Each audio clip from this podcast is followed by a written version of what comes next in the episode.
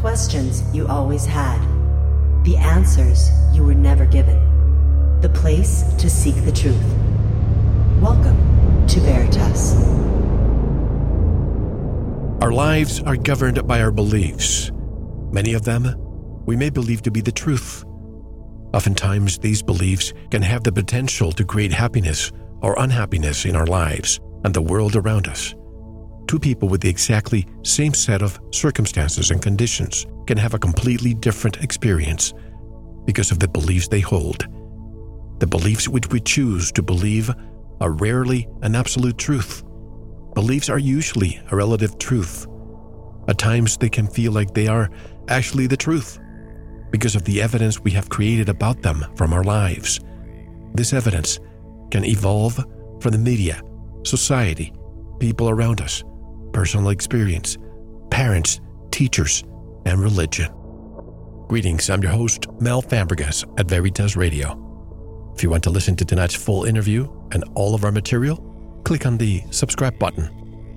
And if you want to get in touch with me, want to be a guest on this radio program, have a guest suggestion, or have feedback, just click on the contact button of our website at veritasradio.com. And to tell us more, tonight's special guest is David Whitehead, who was born in Calgary, Alberta, Canada. He's a full time martial arts instructor, father, an entrepreneur in the field of health and wellness. He's always been on a quest. Since as far back as he can remember, something drew him magnetically to the martial arts, warrior legend, and to philosophy. From the rare programs on TV he was able to catch, or the books he came across at the local library, he devoured everything he could find on the tales of courageous samurai, valiant knights, a medieval military strategy, comparative religion and mythology, and even modern day superheroes. And we have a more comprehensive bio on our website. His website is wayofthetruthwarrior.com. David Whitehead joins us directly from Vancouver Island, British Columbia, Canada. Hello, David, and welcome to Veritas. How are you? Hello, Mel. Very good, my friend. Thank you so much. I'm a huge fan of your show, and I'm happy to be here with you today, my friend. Well, I'm honored to hear that. I'm honored to have you also. We met a couple of years ago in Pennsylvania, and we finally got this interview going. But I'm very curious because anybody who's a truth warrior, somebody who's interviewing people, is my colleague and you and I share a lot of similarities. But first, let's take the audience to the beginning. I want to know how old this began for you. Well, my journey in studying the martial arts and going down that path started at a very young age for me. It was probably around nine years old. I started off watching, you know, the typical shows like the Ninja Turtles, the Power Rangers, all that kind yeah. of stuff, right? And I was intrigued by it because at a young age, I was going through a very difficult time my mother was in and out of the hospital. She had all kinds of medical complications and surgeries. So I was actually staying with a lot of my parents' friends at the time. We were basically moving around because my dad, he worked shift work. And I felt, I felt a lot of anxiety about that as a kid, as any kid would. But to add to that, you know, we had a lot of other struggles going on in our lives at that time. And I think I gravitated towards the martial arts at a young age because there was something about these individuals and these people that you know most of them seemed rather unassuming yet they were very powerful. And i i craved to have that level of confidence that level of um, i guess you could say competence and that self-esteem and all of that and the whole philosophy right off the bat. Even though i just got little snippets of it from movies and television it appealed to me right off the bat. And it encouraged me to go and actually start looking some of this stuff up. And so i would go to the local library, take out some books off the shelf on, you know, history and philosophy. I was always gravitating towards those subjects and eventually started pulling actual martial art books off the shelf, which usually detailed instructionals on how to do different striking techniques or katas or different uh, moves or whatever. And yet also in those books, usually in the back section, you know, the section most people skip over, was this incredible tale of the warrior philosophy. And I read the books of the likes, you know, Bruce Lee, of course. You know, most people know him for action movies and being a mega superstar, but don't know how much of a philosopher he was. Uh, and then I read the works of people like uh, Gichin Funakoshi, the founder of karate, uh, Mora Hayashibara, the founder of Aikido, Jigoro Kano, the founder of Judo. Uh, started reading some of the Kung Fu legends. And it just started me on this path of wanting to learn more about this. And I wanted to learn both the physical side of it because, you know, I was a small kid. And like I said, a lot of, I was very introverted at the time. So I was picked on a lot by other kids. So I wanted to learn, you know, how do I defend myself? How do I have that kind of confidence? And, but I also wanted to find my place here. Why am I here? What is this life all about? What's, where can I find meaning? And I think this is a quest that all of us go on and we all find our own paths towards uh, the, the, the road that we choose when we try to go down that road of discovering who we are, why we're here, where we're going, finding our place in the world. And for me, martial arts was a good cornerstone in my life. It was something that was always there throughout from the age of nine until the present day. And I hope it's with me for the rest of my life where it's given me a foundation upon which to embark on other research projects and businesses and relationships and, you know, forming a family and becoming a father. And, you know, it's helped me. The, the principles that I've learned in martial arts and through studying the warrior traditions of the world have given me a very strong backbone, have given me the fortitude, the discipline, the self-esteem, the compassion, um, the sensitivity that you gain from working with these different traditions that has served me very well up to the present day. And so this is why for me, I feel like it's a duty to pay that forward and to really bring out the full breadth of the martial art tradition, the warrior traditions of the world.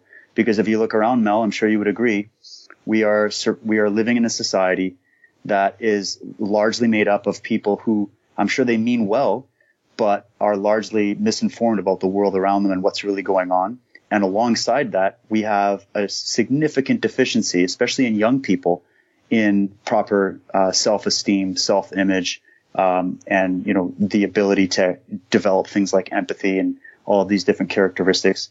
And so I looked to the martial art tradition, and I was saying, hey, this is a philosophy that's been lost. It's even in the martial art world. It's something that has been lost. And uh, so I'm trying to revive it and bring back the core elements of the philosophy that has changed my life so that I can hopefully inspire others to uh, drastically improve their lives as well. The way I see it, you transmuted the situation you were going through as a youngster. And it's unfortunate, but a lot of people recur to drugs as a distraction or as an escape. But you, in turn, went to martial arts in order to find this this place. If it hadn't been because of the situation, do you think that you would have pursued martial arts? You know what? I it's a great question. I've asked myself that many times, and I have to say no. To I would say I probably would not have gone down that road because it's like you said, the challenges that life give you are lessons. They're teachers. They're not curses. They're not something that we should be running and hiding from. They're things that we are here to confront. These are the dragons that we all have to slay. These are the skeletons we all have to dig out of our closet so that we can become whole again and so that we can actually become strong. You don't become strong by just thinking yourself into being strong. You become strong by pushing yourself to the next level, by going against different challenges in your life, by facing adversity. So strength comes from facing adversity. So uh, when I look around now and I see that the young people today are not being shown the value of, you know, hard work and effort and, you know, struggle and, you know, you got to go for it. You got to dig deep. You got to really, you know, there, there's a benefit to pushing past your limiting belief systems. There's a benefit to facing your fears. There's a benefit to uh, looking at yourself in a holistic way and, and having compassion for yourself and realizing, hey, you don't have it all figured out yet, but you're on the path, you know, and, and that's one thing I learned from martial arts is, is it's such a hard physical discipline to learn because it's very complex. Uh, most of the movements are very foreign to you in the beginning because we have to sort of unlearn what we've learned and then relearn something new. That's very difficult for many people. But when you can do that, you start to realize that if you keep at it, you can actually perfect yourself through the actions that you're trying to master and through the techniques you're trying to master. And as Bruce Lee is famous for saying, and I love this quote where he says that all knowledge ultimately means self knowledge. And I've taken that uh, concept with me, Mel, uh, through the martial arts and through my, my work in that field, but also researching uh, alternative subject matter and history and, and uh, what's going on socially and politically is that understanding that when you're looking at the world in a bigger perspective, and you're reflecting back on yourself as well. You're not just pointing fingers at the global elite or the bullies up the street or those people that are shouting you down. You're actually realizing that there's something much bigger going on that you're a part of. And when you're getting that feedback through the process of looking at it from that perspective, you're learning about yourself. You're learning about what your strengths are, what your weaknesses are. And that is invaluable information that can drastically transform your life. So that's kind of what I was, I've, I've developed from this. Um, and that's what I'm trying to help people understand about it.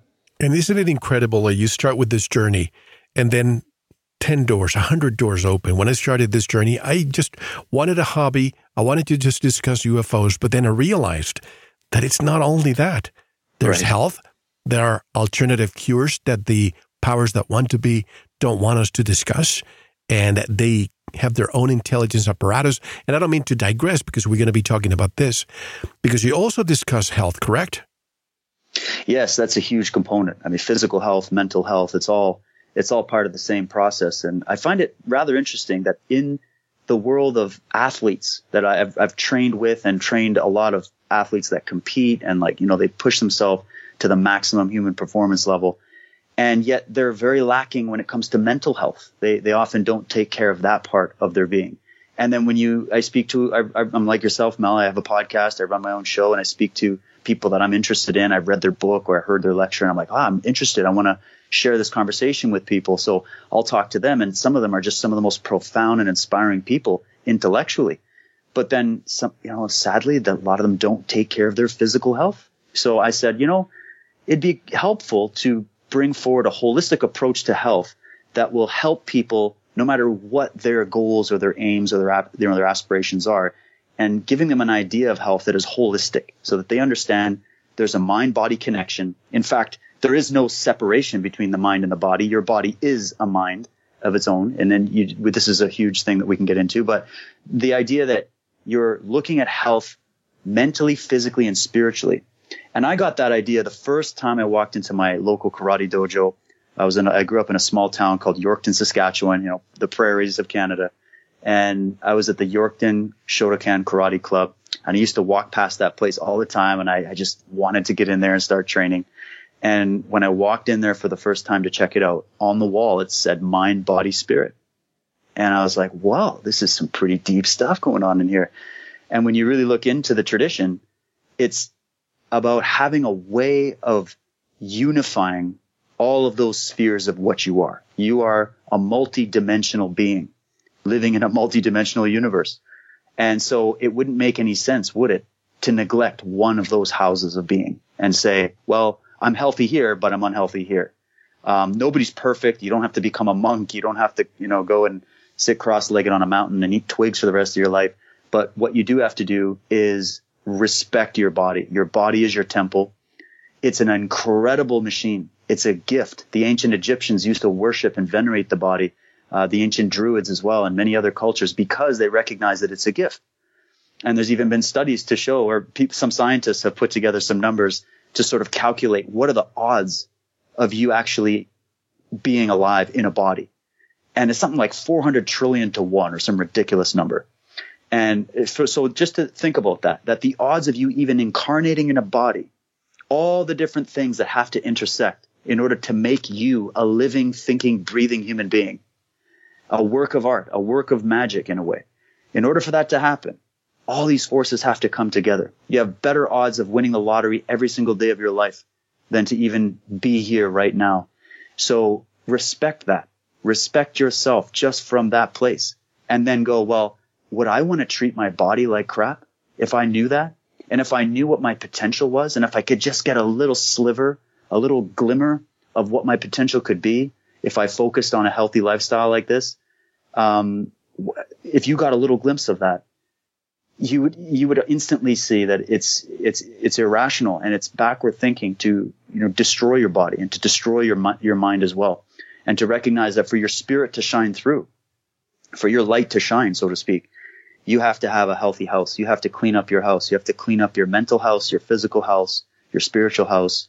So i work my my quote unquote business which i just call it my life's work i guess is it's basically like a tree and it has a few different branches. And one of those branches we deal with helping people achieve optimal health at the cellular level through, you know, helping them with diet, helping them with the proper supplementation, helping them understand uh, what's going on in the agricultural and uh, the you know food industry and all of that, and how they can avoid uh, having their body clogged up with all these artificial toxins that are destroying your body. But then also another branch of the tree is what about your mental and emotional state? You know, where's your level of uh, self knowledge? Where's your level of self esteem? What does that even mean? What does the word self even mean? And why is it important to have a strong sense of confidence in who you are? And then it goes into the even the dimension of philosophy, which would be sort of the spiritual dimension. We start asking the bigger questions of life. Okay, so now that we know who you are and how to make you healthy, how do you fit into the rest of what's going on in the world? And then how do we fit into the larger picture of the universe, which is the kind of the things you cover a lot on this show, Mel. So that's that's the long answer, but I would look at health from a holistic perspective, and uh, it's changed my life, and it's changing the lives of the people that I work with. Would you say that it requires mental stamina, martial arts, maybe practice yoga, in order to do what we do? And I'm talking about the martial arts on your part, but I'm talking about the rest of it: the pursuit of truth, the opening doors, the uncovering the hidden truth that has been hidden from us for millennia a lot of people say to me, "How do you how do you take care of your family? How do you talk to your your your daughter without always thinking about what's happening around the world?" And believe me, folks, it's very difficult because our job, and I'm sure yours, is to leave a better world for the children and be, leave better children for the world. But you have to have a certain mental clarity and, and, and to be very centered in order to balance all these things out because it's a juggling act, isn't it? Oh, you nailed it. It is, and I'm I'm a father. I'm a young father. I've got a, a six year old and a three year old daughter, and it's a challenge. Oh, thank you. It's it's that has been another thing that has changed me, and and in such good ways that I didn't even know. And I decided when I had those kids that I made a choice from day one. And this is this goes out to the fathers or future fathers out there that are thinking of having kids, or you, you've got some young kids and you're not sure how to deal with all the stress and all the worry and all the new things embrace it, embrace it and embrace every part of it, not just the good parts that you like, embrace the whole thing. And if you do that, it's rewarding. It, I'm sure, you know, as you know, Melon, it's, it's something that I, I'm an advocate for now is that we need good, strong, healthy, moral parents raising good, strong, healthy, moral children. And that is going to help the future. The children are the future. And sadly, yeah, I'm here studying the statistics. I'm looking around right now uh, statistics of things like depression and the suicide rates. And of course, we know there's this epidemic of school shootings and violence and all these, uh, you know, the, the disassociation that we see in the youth today, which is very sad. But what I've seen is that I can set up a little dojo in any community and I can take kids from different racial, cultural, and socio-economic backgrounds and I can put them all in the same place and they can all have different levels of self-confidence, of health, of awareness. They can be in different spectrums of autism or all these different oppositional defiance disorder or whatever they're making up these days. Um, they can be in any of these categories. And yet when I unite them together in practicing with the body, we're practicing the movement of the body. That's what martial arts is. It's the, it's the, it's the art of movement and it's the science of self-defense. And this, in order to understand self-defense in, in a, in a true martial arts sense, it's not just about learning how to win a fight on the street. It's about the self-defense that you need first against yourself, against the, the fears that are going to haunt your mind unless you address them and unless you conquer them, unless you learn how to master your fear. I'm not ever telling these kids don't erase your fear. Fear is a, is a healthy adversary in many conditions, but fear can run away. It's like a fire. It can burn everything around you or it can be there to keep you warm and heat your food. So we, we learn about how to master fear and how to master your movement. And if you can master the movement of your body, you can master the movement of your thinking. You can master the movement of your, the flow of your, of your mind. And so the, when I start taking all these different kids and putting them together and getting them working on something, and the moment they see a little bit of success, just a little bit of success, like they walked in with their head down, their shoulders down, not eye contact, not talking to me, or they're all one of them, is you know, running around like crazy, not listening. There's always different kids. But either way, they all come into equilibrium as we progress with these lessons because you're showing them how to win, how to win, not how everybody's the same, not how uh, everybody gets a medal. It's no, no. If you want something in life, you have to strive for it. And the striving is the glory. The striving is what's worth it. The battle that we all fight is the battle of life. And you see what happens when people lose that battle. You see many people, I'm sure if anybody listening right now can think of people in their own life where you can walk down the street and you can see people who are just lost. You know, blank stares, no passion, no feeling, no inspiration, totally beaten down by life. And usually those people end up becoming very resentful, blaming everybody in the world for their problems. And then they go on a spiral, a downward spiral towards self-destruction. And I want to try to help rescue these kids from that. And I've seen it happen, Mel, again and again and again. And I've taken multiple different types of children and it's worked. So that means for me, and it can be anything. I'm, I'm, I'm, I'm an advocate, of course, for martial arts because I think it's a very specific spiritual practice, but there are many forms uh, that you can, you know, dance and art and uh, all these great things. Uh, but martial arts is unique because it's combat. It's combat training, and you need combat training in order to survive this life. I don't care if people feel like they can just sit there and wish all the problems away. Sadly, that's only part of the story. You have to actually take active measures in order to change the circumstances of your life. And when you get a little taste of you being successful in something as small as learning how to do a front kick or learning how to do a back roll or learning how to do that guard sweep or whatever we're working on. And you gain success there. You watch these eyes light up. The, these kids, their eyes light up. And you, cause what you did was for the once in these kids' lives, you proved what you were saying to them. How many times do we see, you know, these authoritative parents or teachers or priests or the media and the, all the, the social uh, influences on these kids that's talking down to them, talking down to these kids, saying, "We're going to make you a perfect person. We're going to make you the. You, you need to start thinking about your career. You need to start thinking about this and about that. You're not good enough. You need to sharp, sharp, or shaping up or whatever." I don't teach like that. I try to inspire these kids and say, "Here's something magical. Let me show you a magic trick. Somebody grabs you, boom, look what happened." and they're like, wow. And then you show them how to do it. And then they do it. And then they do it to somebody even bigger than them. And then they do it to a full grown adult. And they say, wow, something that I was shown that I didn't know before, that once I practiced it, now I know it and it works. And it works in multiple scenarios with multiple different kinds of people. That's something that I can keep with me forever. So essentially I've just proven to them that they can achieve success. And if they can achieve success in that little area, what's to stop them from now learning that they can achieve success in anything that they want to do in their lives? And sadly, we don't have tons of support uh, in our media and the way that the cultural conditioning is going uh, for many, many kids. Uh, and so that's what I feel like martial arts specifically can be used to help in our in our current situation in our society. I always say that the biggest conspiracy of all is the secret to our own potential. And unfortunately, mm. a lot of children, they have these abilities but all of a sudden society shuts them down, whether it's singing, whether it's acting, whether it's, you know, seeing the future in many ways. They're shut down and they just don't feel anymore. And one of the things you teach, you teach in martial arts morality, discipline, respect, empathy, compassion, all those things that we are losing in society. And I hate to generalize, but I see it all the time, not only with children, I see it with a lot of adults. You and I are active in right. social media and we see it all the time. And you can sense, you can sense by the wording some people use is that they're going through a lot in their personal lives and they're using this against each other. And yeah. I hate to say it, but it's almost a downward spiral and it has to stop. Yeah, exactly. Yeah, the conspiracy against your own potential. That is society, isn't it? And how many mystics and sages and teachers have told us that for eons of time? That, you know, the collective herd can easily be led by the nose. One leash for many necks. Super easy to achieve. It's been achieved many times in history. It's been maintained for a long time, right up to the present day, sadly. But you can break away from that.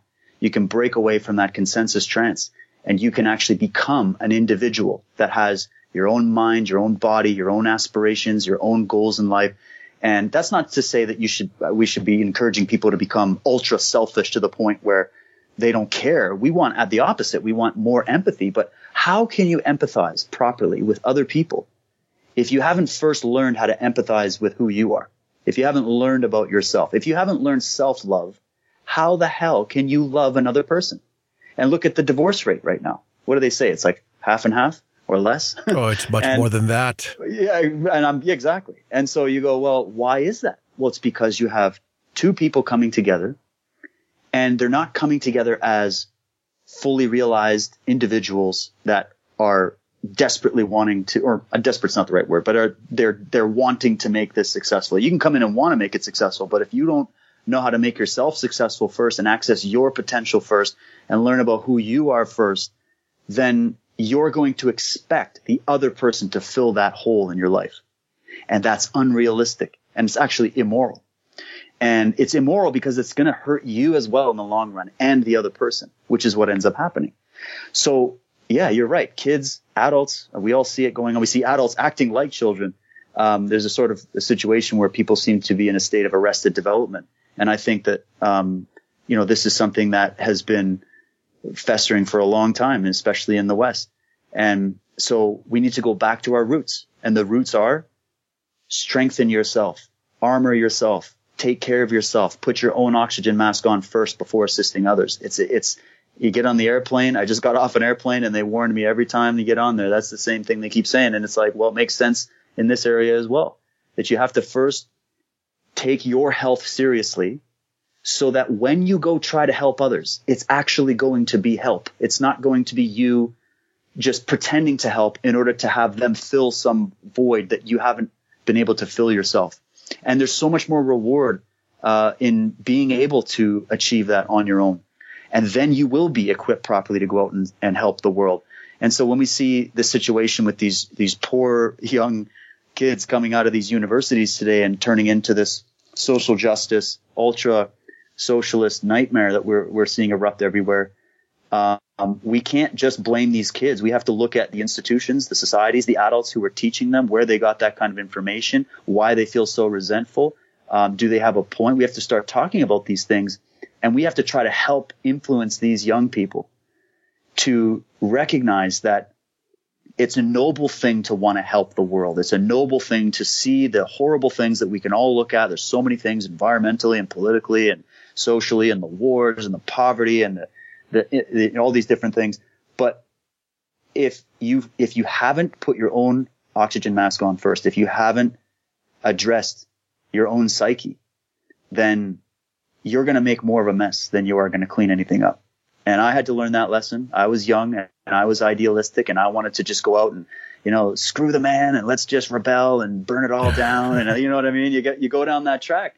Um, but you know, as I got a little older and a little wiser, had some more experience, uh, worked, first of all, I worked in the free market. I worked in the entrepreneurial world for a long time, worked with a lot of people, had successes, had failures. Um, started to see that, you know, things are a little bit different. It's not as simple as I used to see it. And when I now went on that path, I've been able to take those lessons and change my life in many different ways and also inspire others to do the same.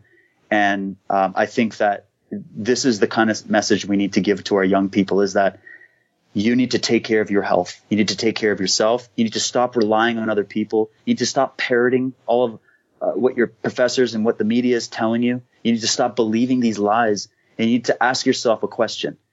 Is your opinion, is where you're coming from something that you achieved organically on your own? Or was it something that was you were influenced to do to to conclude? Is it is it something that it, were your opinions formed by you or were they given to you by somebody else? And that's a huge line in the sand. And and regardless of getting into all the political ramifications of this, just think of it as an individual on an individual level. Uh, would you rather have your life directed by you, like you're the star in your own movie, or would you rather be a slave to somebody else's vision of your life?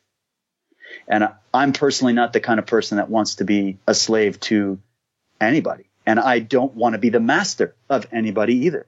So this is why on the Unslaved podcast that I do with Michael Tsarion, we have a, a saying. It comes from uh, the Druids. It's that there's no master above and there's no slave below. And that's how you achieve freedom. And that's if society could understand that principle, what other kind of morality would you need? That, that brings in the golden rule of don't do any harm to others, obviously, because you don't want people doing harm to you. So it's just a natural law. You know, it just it starts to open up this whole uh, new way of looking at the world instead of saying, well, I'm just a victim of the world. I'm a victim of all these circumstances in my life. I'm a victim of uh, all these powers that be and the conspiracies and the Illuminati and the New World Order. And I'm a victim of all of this. And if you have a, a victim mindset, these people are laughing. They don't care if you know that they exist. They're laughing because that's what you're they want. easier to control. Exactly. Exactly. And so I say, hey, don't be a slave. Don't act like a slave. Don't think like a slave. Start to change the orientation of your mind and realize, no, I'm going to live my life as a victor. Somebody that lives their life as a victor doesn't mean they're always going to win. Doesn't mean they're not going to fall down and get some bumps and bruises and scrapes along the way. Doesn't mean they're going to make a ton of mistakes, right? They are. But you know what's the difference? They never give up and they keep going forward. And that is what's missing. Right now, today, a lot of these kids, or even not just the kids, but our society as a whole, if say a, a solar flare hit this planet or some big meltdown happened, most people that I am seeing and what I'm looking at right now would not be able to survive something No. like that. Yet, if you go back to even the 40s and 50s, I talked to my grandparents and before people that survived the Great Depression and multiple world wars. These people know how to survive. They know how to plant gardens. They know how to armor up. They know how to defend their homes. They know how to unite as a community. They understand the bedrock of what made the best parts of Western civilization. And yet that wasn't translated forward to the younger generation. And that I think is what has caused this schism and we need to repair it. We've been domesticated to the point that we cannot take of ourselves in the event of a catastrophe. But, you know, let's dissect a few things you've said because I think it's very important. The family, the family unit. When I see that the breakup rate, divorce rate is more, more than 50%, a lot of single parents, and believe me, we have a lot of single parents that write to me, and I know some of them, and they have done an outstanding job as a single parent. So I'm not, I'm not criticizing you folks. But you have to wonder why so many. Is it because we have so many people working so much that the marriage cannot happen? Is it because there's an agenda out there to keep the family unit broken so they can control you, so that you can be on somebody's hand asking for help all the time? What is causing this? Because if you look back in time in the 30s, 40s, 50s, this didn't happen. But now, the role of the mother, and I'm not, believe me, I'm not trying to say that the man should be out there, you know, the, the, the hunter gatherer and the woman stays in the cave with the kids. No, not at all. But what has changed, in your opinion? Yeah, this is this is a very sticky issue right now. I'm sure you're following this, Mel, and this is something that's really cropped up again. And you know what? I'm glad it has. I'm glad we're having this sort of debate as a society. Um, I, re- I wish that certain people could be a little more rational about the debate, but regardless, I'll give you my thoughts on it. I do believe there's an agenda to disrupt the family unit. Um, it's actually written down. People can go look it up. They can study something called the March Through the Institutions. This goes back to after the fall of the Soviet Union. A lot of people thought, okay, well, we've all agreed that communism has been tried multiple times and it's failed 100% of the time. Uh, which you know, just a basic de- definition of communism is that you have total state control over the means of production, right? So we, we agreed that that's failed, so we're never going to do it again. Uh, however, the communist philosophy, which didn't just evolve under Karl Marx, that is not, it's not a recent phenomena just of the 20th century or whatever. It's something that goes back to ancient cults from the ancient world. We can get into that in a bit. But this idea, um, basically was, it, it was to disrupt specifically the family unit and to infiltrate America and Western countries, infiltrate the education systems, the institutions, and to basically bring this philosophy through along with other philosophies that would damage the core foundation of Western civilization, which was founded on the individual, uh, the right to private property, the free market, and not just the free market of goods and services, but the free market of ideas, free speech, the right to protect yourself and your family, et cetera, et cetera. Um, and so those were values that were a threat to these oligarchies that wanted to formulate uh, a total system of control. They look at it like, no, no, we need to control everybody.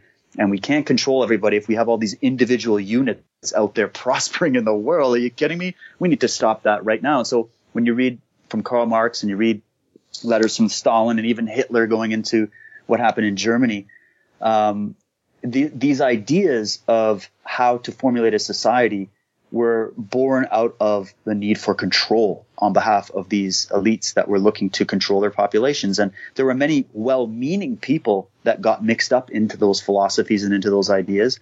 But there were also much more sinister forces that we've done a great job, I think, of tracking on uh, the Unslaved podcast, going back into the history and trying to uncover where did all these ideas come from and how have they been? Like, how disastrous have they been? And when you look at what they're actually saying in some of these manifestos, and uh, you even hear it coming out of the mouths of professors, even here in Canada, Mel, I've got, we've found out that there's a good ratio of, they say anywhere from 70 to 80% of the professors in universities, especially in the humanities, especially in, in the departments that uh, liberal uh, cover arts. liberal arts, right? They are outright Marxists and they support that philosophy of communism and socialism. And they're now basically trying to turn these young kids against the family unit, the unit, the, the idea of individualism. They're like, individualism's bad. It's all about being selfish and you need to share your, exactly. And that's the word I was waiting for was collectivism. You can say all the isms you want, but they all boil down to collectivism except for one, which is the idea of freedom, which is essentially only related to the individual. You can't have a free society if each individual in that society isn't free. So you have to start it. You have to build this society from the individual up, not the state down. It shouldn't be done like that. And so the getting rid of the family unit is actually one of the things that uh, they look at it as that's a manifestation of evil capitalism. So essentially the family unit is a capitalist, individualist, selfish model that will not properly help the downtrodden. Uh, it, you know, because if you're you're only out for yourself, you're only out for you and your family. You don't have the best interests of society in mind. And they put these slogans everywhere in the media. You see, it's like I am who I am because of everyone. And it's like really, I am who I am because of everyone. No, I am who I am because I made the decision to get up in the morning and do the work that I needed to succeed in life and to seek out, yeah, a support from people and guides and teachers and having family there to support me no matter what. And you, yes, you do need other people, it's not viewed as this collective glob of this tyrannical hive mind type thing that we're talking about, which is what I think the other side of this argument is talking about. And so, uh, yeah, the short answer is it's absolutely an agenda. It's written down. Everybody is, it's now out in the open. Like we used to talk about this behind closed doors and now it's out in the general conversation. And I'm shocked. I'm shocked at how easy people fall for the lies that are spun and the propaganda that is spun in this regard. And I can see how a system of government that keeps the their people in control will we have this ability to do so because everybody is in the collective. You know, I laugh all the time, and I don't mean to brag, but when I look at our map of the people who have listened to this radio program, you see these little red dots everywhere, right? And there are two places in this world where you don't see any single dot, and that's North Korea and that's Cuba. Nothing at all. Why? Because they're controlled to the point that information flows depending on what the leader says.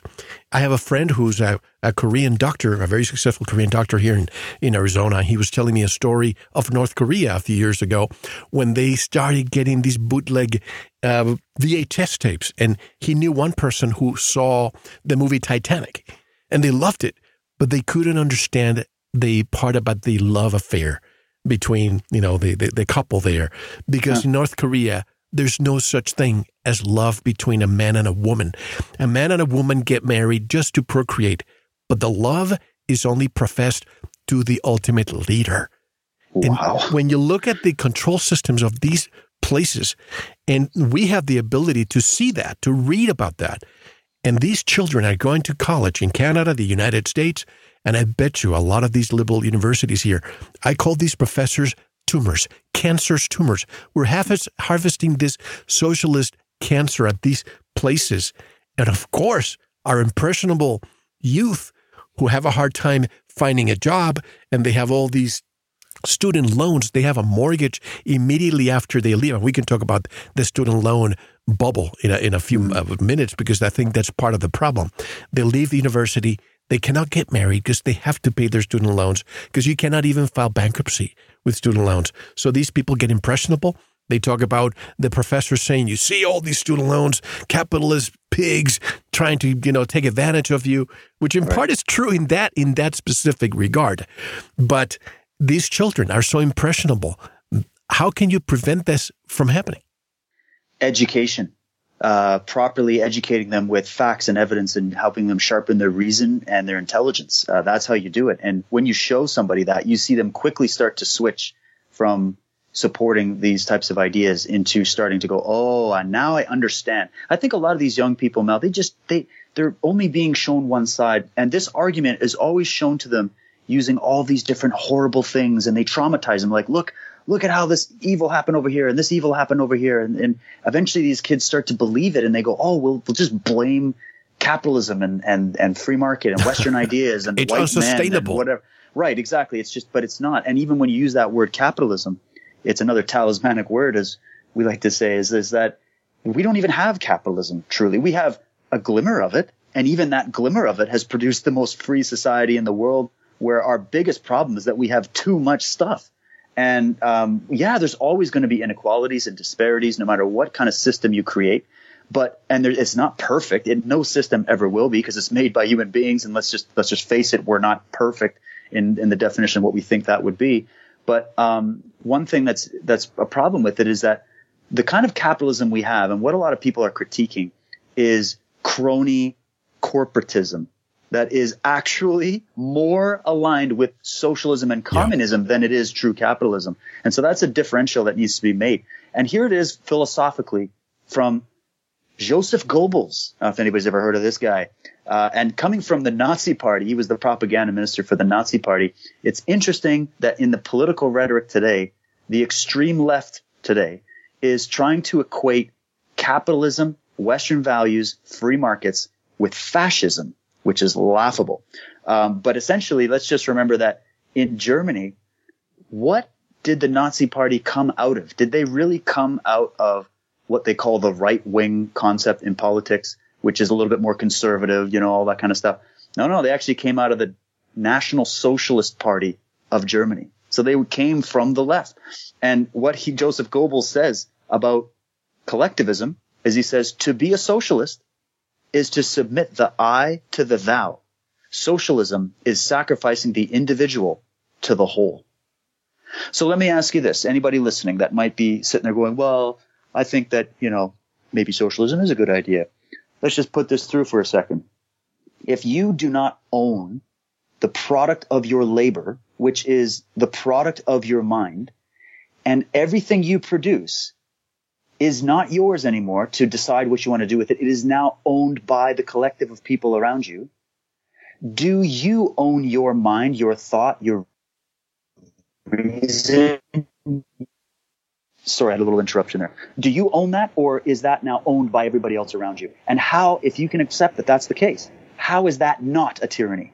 How is that not a tyranny? Forget about the government. Forget about the shadow elite or whatever. What about the people around you that are going to watch you rise to the top and produce and work hard. And, you know, in socialist countries, and like 80 to 100% of your labor gets dif- distributed amongst everybody else who didn't have that ingenuity, who didn't put that work in, who didn't produce. So there's no incentive. There's no real incentive. And there was an old joke in the Soviet Union that went, you know, we pretend to work and they pretend to pay us. And that's a very interesting thing. And, and then again, look at uh, look at the history of countries that have used this philosophy. And you'll see places like Venezuela, Cuba, like you said, going back through history. We have so many different examples. This philosophy has been tried in every way, shape, or form in multiple demographics. And it constantly fails. It's, it's constantly failing. And so when you see all of our political leaders making steps all together, by the way, not just, oh, one country here, hey, Canada's doing this, but uh, Finland's doing something different. No, no, we're talking across the board. It's all happening collectively that we are changing policy one little incremental step at a time away from policies that defend freedom, that defend your rights as an individual, that defend your mind and your reason as your property, not the property of the state. Um, when we see them eroding that, inch by inch. We have to ask ourselves, is this coordinated? Is this is this that our politicians didn't learn the lesson? They fell asleep. All of them fell asleep in history class that day. Uh, they're all ignorant and stupid and incompetent. I don't think it's just incompetence, Mel. I think these people know exactly what they're doing. Uh, many of them might be unwitting. Many of them might only know a part of the game. But let's be honest. The people that really pull the strings, that really influence the way that the direction of policy goes in these countries, they know exactly what they are doing. And what they want is complete control. That's what they want. They act in the way that a sociopath acts. And we need to, uh, we need to understand that. We need to really investigate why that is. We need to identify it and we need to figure out for ourselves as individuals whether it's something we want to be a part of. Um, and let's, let's also add this little caveat. Yeah, our system right now isn't perfect. We could fix it. We could do better. But if we got left alone and we were allowed to do it, we would work it out. We would fix the problems. We would fix the, you know, the the fiat currency situation, the Federal Reserve System, the, uh, you know, all these different things that are that are destroying any semblance of a free market. Um, we could fix all these laws coming in to regulate speech and to censor people from having different opinions. We could fix those things, um, but we're not going to fix it if we're blind to it and if we just decide to fall asleep, roll over, and believe what we're being told. Because a lot of the arguments that are posed by these socialists are emotionally based. And that's what they're trying to get you to is to get you to think on an emotional level only. I mean, you, your emotions, you need them. You need all the faculties of your body. Like I said, you're a holistic, multidimensional being. If you sever one part of that, you're going to get a bad response out of the system, right? So if you, like I said, if your health mentally deteriorates, it's not going to be long before your health physically deteriorates and vice versa. So we have to think holistically about this. And that's what I feel like is missing is we're not taught in school how to, first of all, we're not taught how to think, how to actually go through the process of thinking. We're just taught what to think. We're taught how to act. We're told what to do, but we're not told how to actually go through the process of learning, producing, and creating because that is a threat to the system that they want to pull in. Because if you want to control an entire population, you can't have a bunch of rogue agents running around. And you also don't want any competition on the playing field. So you don't want some bright guy coming out of the ghetto and, and making his way up and then inventing some kind of free energy technology that's going to demolish your oil cartel situation. You don't want that. You don't want to have any kind of um, alternate concepts coming out that are going to demolish uh, the the status quo. So you need to keep everybody in line, and that's how propaganda works. And when you study history, as long as I've looked at it and many others who've looked on it even longer than I have, you'll start to see that this pattern is emerging over and over and over again. And the question is why? And so uh, I was asking uh, my colleague Michael about this, and I was saying, well, why do you think this keeps happening? He said to me, he goes, well, the simple answer is that we've been conditioned so long through so many different generations uh, to be to become like a fraction of what our human potential is that now people want freedom from freedom. They say they want freedom. They wear the slogan, they wear the t-shirt, they, they wear in the Che Guevara t-shirts thinking they're being rebels and thinking that they're advocates of freedom. But the truth is they don't want freedom because what is freedom, Mel? Freedom is responsibility. You have to have responsibility if you're going to be free. That comes with responsibility. We know that. So what I think people are afraid of is they're afraid of having responsibility. And why is that? Well, because they don't know who they are. They don't know what their potential is because no one's ever shown it to them. So I feel like if we could have this conversation in a more productive way with people and really help to influence people back to the ideas of what freedom means, what it is, the fact that freedom is intimately associated with your being and what it is to be a human being. When you look at nature, nature operates freely until we come in and try to cordon it off and, you know, change it, you know. And so if you're a product of nature and you understand how the natural law works, then if we built a society based on those natural laws, we would get a more positive effect in the world. But when you see all the war, the division, the poverty, the killing, the violence, the depression, the suicide, the hatred, the self-hatred, the uh, just the horrible, you know, picture that we can all look around and see right now, if we open our eyes, we're getting that because of the foundation. The foundation has become rotten. It's like a dilapidated house and we need to re- we need to definitely fix it as it is. But I don't recommend we blow the whole thing up and just try to start from scratch. I go with Buckminster Fuller, where he says you don't destroy the system to change it. You build a new, funeral. better system, and the other one will fall away naturally. Yeah, funeral after funeral. You know, our friend Mark Passio, right? Hmm. You remember Mark Passio?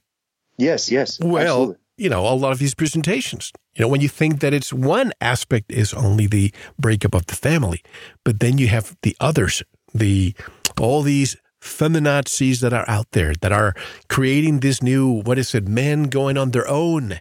And then you have soy, soy that's, that's just creating this feminism in Asia.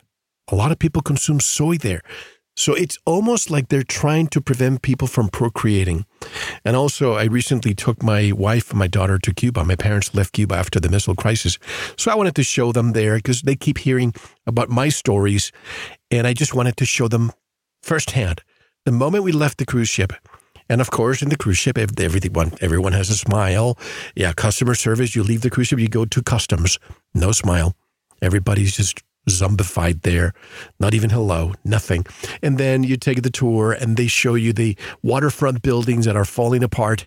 And they say to you, the tour guide, well, the reason why these, these buildings are falling apart is because of the, the uh, salt water in the air. And my daughter and my wife are looking at me saying, how come this wasn't like that in the 50s and 40s? This is just beautiful. So they just brainwashed our children. And when I see these antifas with their Soviet Union flags or their Che Guevara shirts. I want to sit down with them and talk yeah. with them. What do you know about this? Why don't I just, you know, find a few people to sponsor you to stay in Cuba or Venezuela for a week or a month? Just pick the time. I'll leave you there and I'll pick you back when you want to return and you realize how the life your professors are telling you is the best. It's nothing's further from the truth. Oh, exactly. And it's it's getting a little scarier now in, in the US and in, in Europe especially as well. And in Canada, oh my God, we could talk about Canada all day about what's going on here. Yeah, I wanted to get your perspective later about Canada too. Yeah, yeah, we'll definitely get into that. But if you just look at, you know, like Acacia Cortez, what's her full name? I'm not sure, but she Alexandria won. Ocasio Cortez. There you go. And I think we were involved in the same post on one of these discussions, and and she was she's basically coming out, and the the Democrats in America are now saying that she is the new face of the Democrats, and they're all encouraging her, and everybody's cheering for her. And um, I actually ended up getting into a few debates about her policies with a couple friends of mine who have been friends with for some time, and I was shocked that are they still they your were, friends? and that's the sad thing, Mel, because I'm friends with anybody, man. You can disagree with me the whole way through, and I'll still love you. And they're the ones who unfriend me. They exactly. They're like, "You're a Nazi. See you later. I didn't know you were like this." And I'm like, "Well, hold on. I was just asking a question. Yep. Here's my question. Uh, what is she saying? She's saying democratic socialism. So she's kind of taking the whole Bernie Sanders route, and they're saying, "Well, you're the new, you're the new leader uh, of our party," and you're kind of like, "How did how did the left fall so hard?" I mean, because there was a role for the left. I mean, I would identify myself, although I'm Canadian, I would identify myself, well, probably apolitical in general, but if you're going to go political, we'd be more libertarian or classic liberal or, yeah. you know, I just believe in freedom, man. I believe in free markets, free ideas, free flow of information. And I, that's where I come from. So when I hear somebody advocating for, they're saying the words free. So she says the word free a lot she's like, well, this is going to be free and this is going to be free and education is going to be free. And um, you're like, well, who's going to pay for it? Well, we know where the money's going to come from, but like her answers are not very clear. And you're like, well, you can't just have everything free uh, without understanding that nothing is free. Like freedom as a concept is different than say means of production, which means there's always labor, there's always having to go and take finite resources from the planet and then turn a hunk of rock into a diamond. And like, there's a whole processing that has to happen. So who's going to do all the work? Who's going to produce all the wealth in order to make it work? And, you know, so these que- these basic questions can't be answered because the philosophy is missing some key components. And when I start to see that now socialism and communism is the new hip thing in town, and Yet when you go back in history, these philosophies have been the most devastating force on the planet Earth. Um, and they've been around a long time. Like I said, it's not just something that was born from, you know, what happened in the Soviet Union. These are ancient ideas. There are these come from ancient cults. These ideas, um, and we have to understand that. And we have to understand that the movement of history has been based on ideas, people that have ideas, and there's been good ideas, and there's been some really bad ideas. And so when I see um, what's going on in America with this rhetoric, and then I talk to friends in Europe and I see what's going on in Europe with the migrant crisis and hey, we're not protecting borders anymore and everybody just has to give up their culture and their identity and you know this is just, the way of the world now and you can't do anything about it and oh by the way we're formulating this thing called the EU which is essentially just a plutocracy run from Brussels and you're not you know it's just on and on we're going and when anybody wants to say, well, hold on, no, no, we want to keep our identity. We want to, we want to work on this. We want to keep developing this concept. You're basically told that you're a racist, Nazi, bigot, homophobe, or whatever. And you're like, hold on a second. This is not a productive conversation because that is not who I am. I'm advocating for freedom. That's the first thing that I want here. And then from there, we can dissect all the details as to how we should make an effective system. But can't we agree that history has taught us a lot of valuable lessons about what works and what doesn't? Can we go back and look at all of the facts first and then say, well, here we are. Here's where we've come from. Where could we go from here? Could we do even better than a free market system, capitalism, whatever? Could we do better than that? Maybe, but we're not going to be able to if we can't shake these other really, really, really bad ideas from the past and uh, and you know I, I I talk to so many people about these things, and I can see that they are well-meaning people, um, but unfortunately, they're just, in my opinion, they're very uninformed. And so when you try to inform people and they reject it, then what are you going to do? You can't you can't you can take a horse to water, but you can't force it to drink. You know. Absolutely. And speaking of Alexandria Ocasio Cortez, she visited the cafe that she used to work at years ago. Uh, it was, you know, made famous by Sex and the City and so on. She was mm-hmm. there the other day to say hello to their to her former friends, I guess, and she found out that the place just shut down a few days ago, and she's lamenting the fact that it's closed. But the thing is, the reason why it's closed is because the hikes in minimum wage. It's just this $15 an hour deal. I understand some people say, well, but I cannot survive on $15 an hour. Minimum wage should not be the position that you take for the rest of your life. It's a jumping board for you to go and, and prepare yourself for the next big thing. But 150 employees, if you have to raise their their hourly wage to $15 an hour, I am in the restaurant business. I am suffering the consequences. And guess what? In Arizona, the voters pay, have voted for the increase all the way to $12, $13 an hour in the next couple of years. Well, last year I had to raise my minimum wage probably 30, 40% in one year. And guess what? I had to raise my menu prices accordingly in order to stay open. Well, guess what? A lot of people with social media, I cannot believe you're raising your menu prices and that and da. You know, these people, are you socialist or are you misinformed? Which one is it?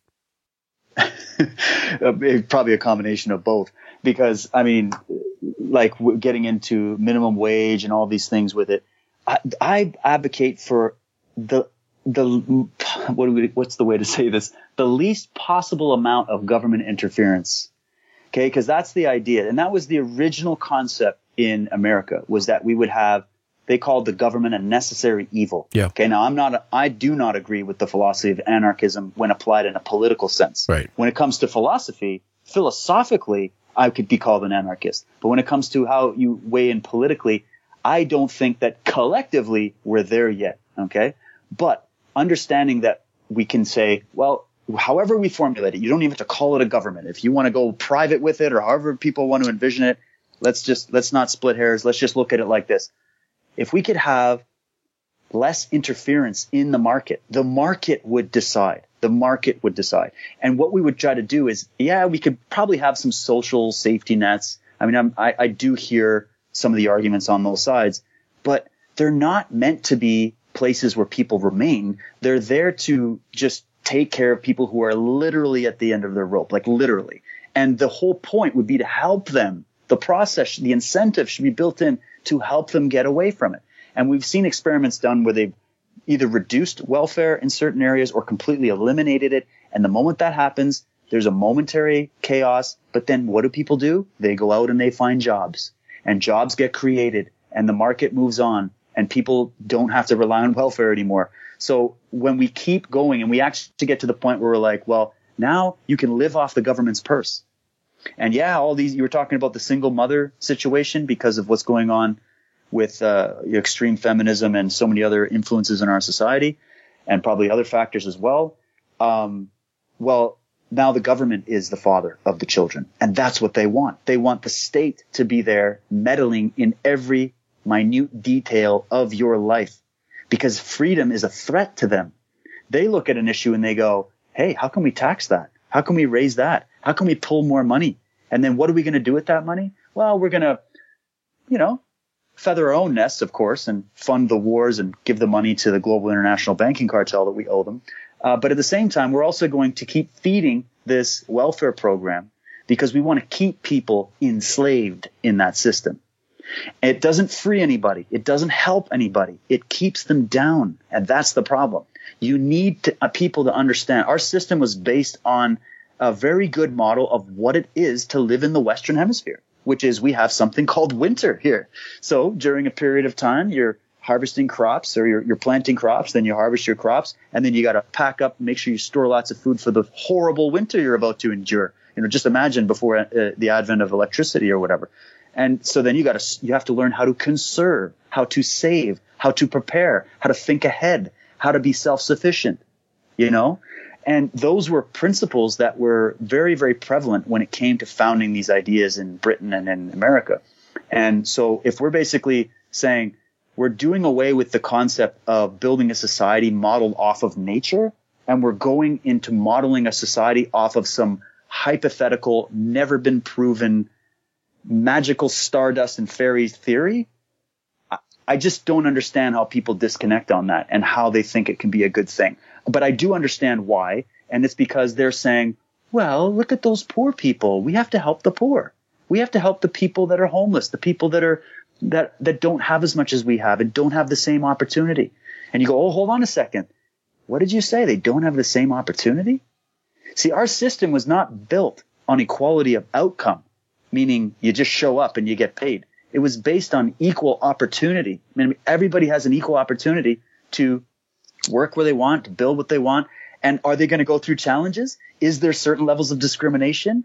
Uh, are there levels of inequality amongst the human race? Yes, but that doesn't stop many of the people that I know. I know guys that have missing limbs that are very successful in their fields. I know people that uh, are blind or deaf or are missing like you know, it's just basic, basic things that we all take for granted. And yet they are some of the most successful people I know, materially and spiritually. And so you can't tell me that we, it's, we just have to try to level the playing field and it's all this inequality and this racism and this discrimination that is the reason why certain people are staying down. And it, it's not true when you really look at the research. So, um, I think that we have to take a bigger look at this and realize that the government is suspect number one. Suspect number one. Now we, sh- I believe we need to vet our, that process. We have to bring it back to the original concept of what a government could be, um, and what its actual, what its job is, which is to actually represent the people and serve the people.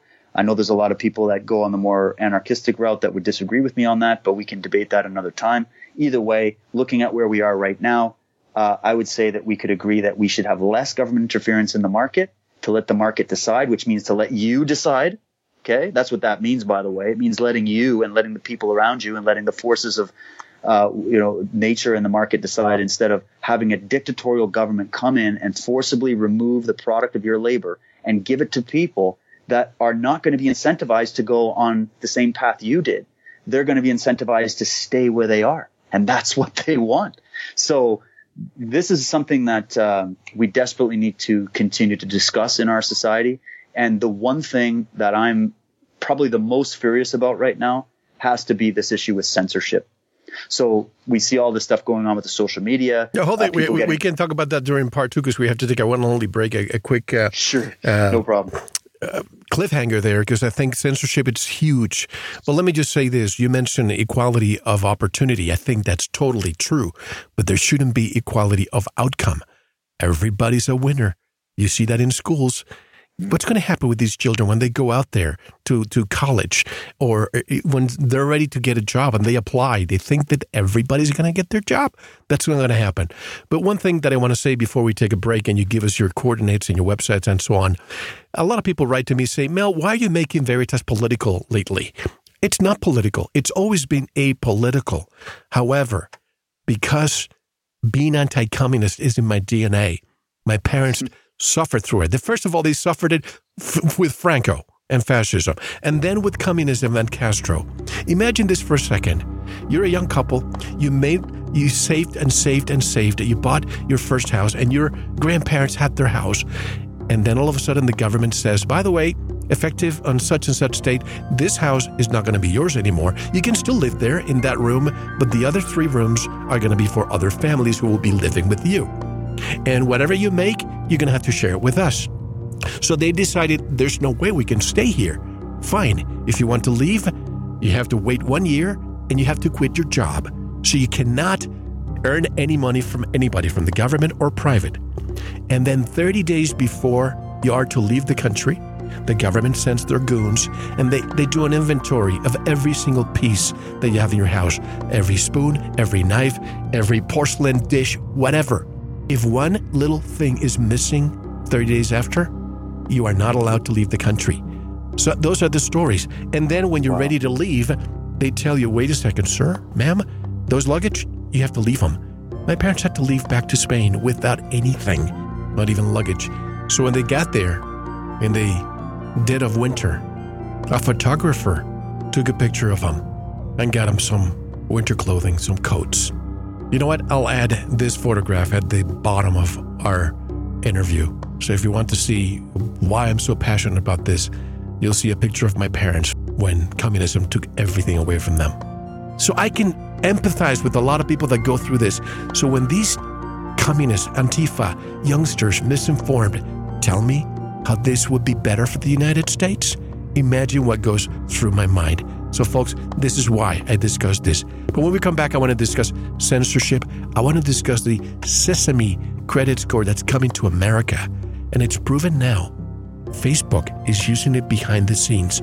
So it's not only happening in China, it's happened here. You don't know what your score is, but they're keeping track of you. David, how can people learn more about your work, your podcast, uh, Michael Tsarion's work with you, and so on?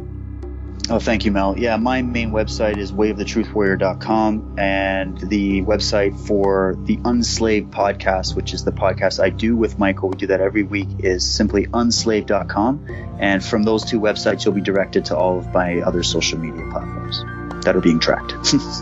Folks, I'm here with David Whitehead. So much more when we come back. This is Mel Fabregas, and you're listening to Veritas. Don't go anywhere. Thank you for listening to the first part of this very important Veritas interview.